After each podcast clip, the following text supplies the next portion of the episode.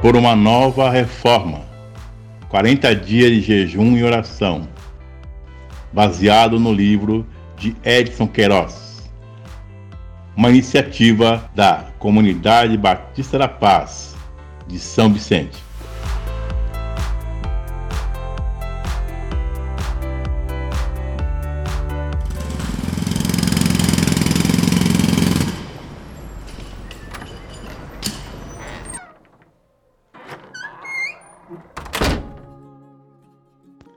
Dia 5 Jesus é o Senhor. E toda língua confesse que Jesus Cristo é o Senhor, para a glória de Deus Pai. Filipenses capítulo 5, verso 11. Utilizamos a palavra Senhor naturalmente em nossos relacionamentos. Porém, nos tempos do Novo Testamento, a palavra Senhor somente era usada para as pessoas em autoridade. O escravo, quando se referia ao seu dono, dizia meu senhor os súditos, quando se referiam aos seus superiores, empregavam a mesma palavra. Quando a Bíblia afirma que Jesus Cristo é o Senhor, torna explícito que ele tem toda a autoridade e é o dono de nossas vidas. O verdadeiro cristão tem Jesus Cristo como Senhor. O apóstolo Paulo deixou isto claro quando afirmou: Se você confessar com a sua boca que Jesus Cristo é o Senhor e crer em seu coração que Deus o ressuscitou dentre os mortos, será salvo. Romanos capítulo 10, verso 9. Observe que a pessoa salva tem Cristo como Senhor. A Bíblia explica que Jesus é o Senhor, porque comprou a nossa vida. E se ele é Senhor, nós somos seus escravos. Pois aquele que, sendo escravo, foi chamado pelo Senhor é liberto e pertence ao Senhor. Semelhantemente, aquele que era livre quando foi chamado é escravo de Cristo. Primeira carta aos Coríntios, capítulo 7, verso 22 e 23. Se ele comprou, é o dono e pode fazer o que quiser conosco, e nós, como escravos, devemos obedecê-lo em tudo.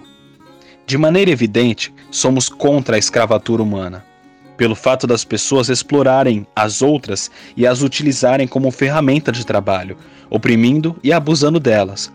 Mas a ilustração bíblica é muito boa, no sentido de que Jesus é o dono de nossas vidas e que nós devemos servi-lo incondicionalmente. Infelizmente, alguns movimentos religiosos afirmam o contrário. Ensinam que Deus vai fazer tudo o que nós pedirmos, e alguns se atrevem a dizer que podemos dar ordens a Deus tem-se a impressão que Deus é quem nos deve servir. Alguns líderes ensinam que, em resposta à oração, Deus é obrigado a nos curar, resolver nossas loucuras financeiras e trazer soluções para a nossa vida. O verdadeiro cristianismo assevera que nós é que devemos servir a Deus. Somos chamados para isto, e quando o servimos, em graça e misericórdia, teremos nossas necessidades supridas. Jesus Cristo é o Senhor, amoroso, gracioso, perdoador e exigente em suas demandas.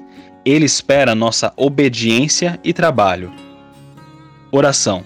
Confesso, Senhor Jesus Cristo, que somente tu és o Senhor da minha vida. Pela graça de Deus, quero viver assim. Amém. Primeiro, agradeça a Deus por ter pago o preço para comprar a sua vida. Segundo, decida ter Jesus Cristo como o único Senhor e dono de sua vida.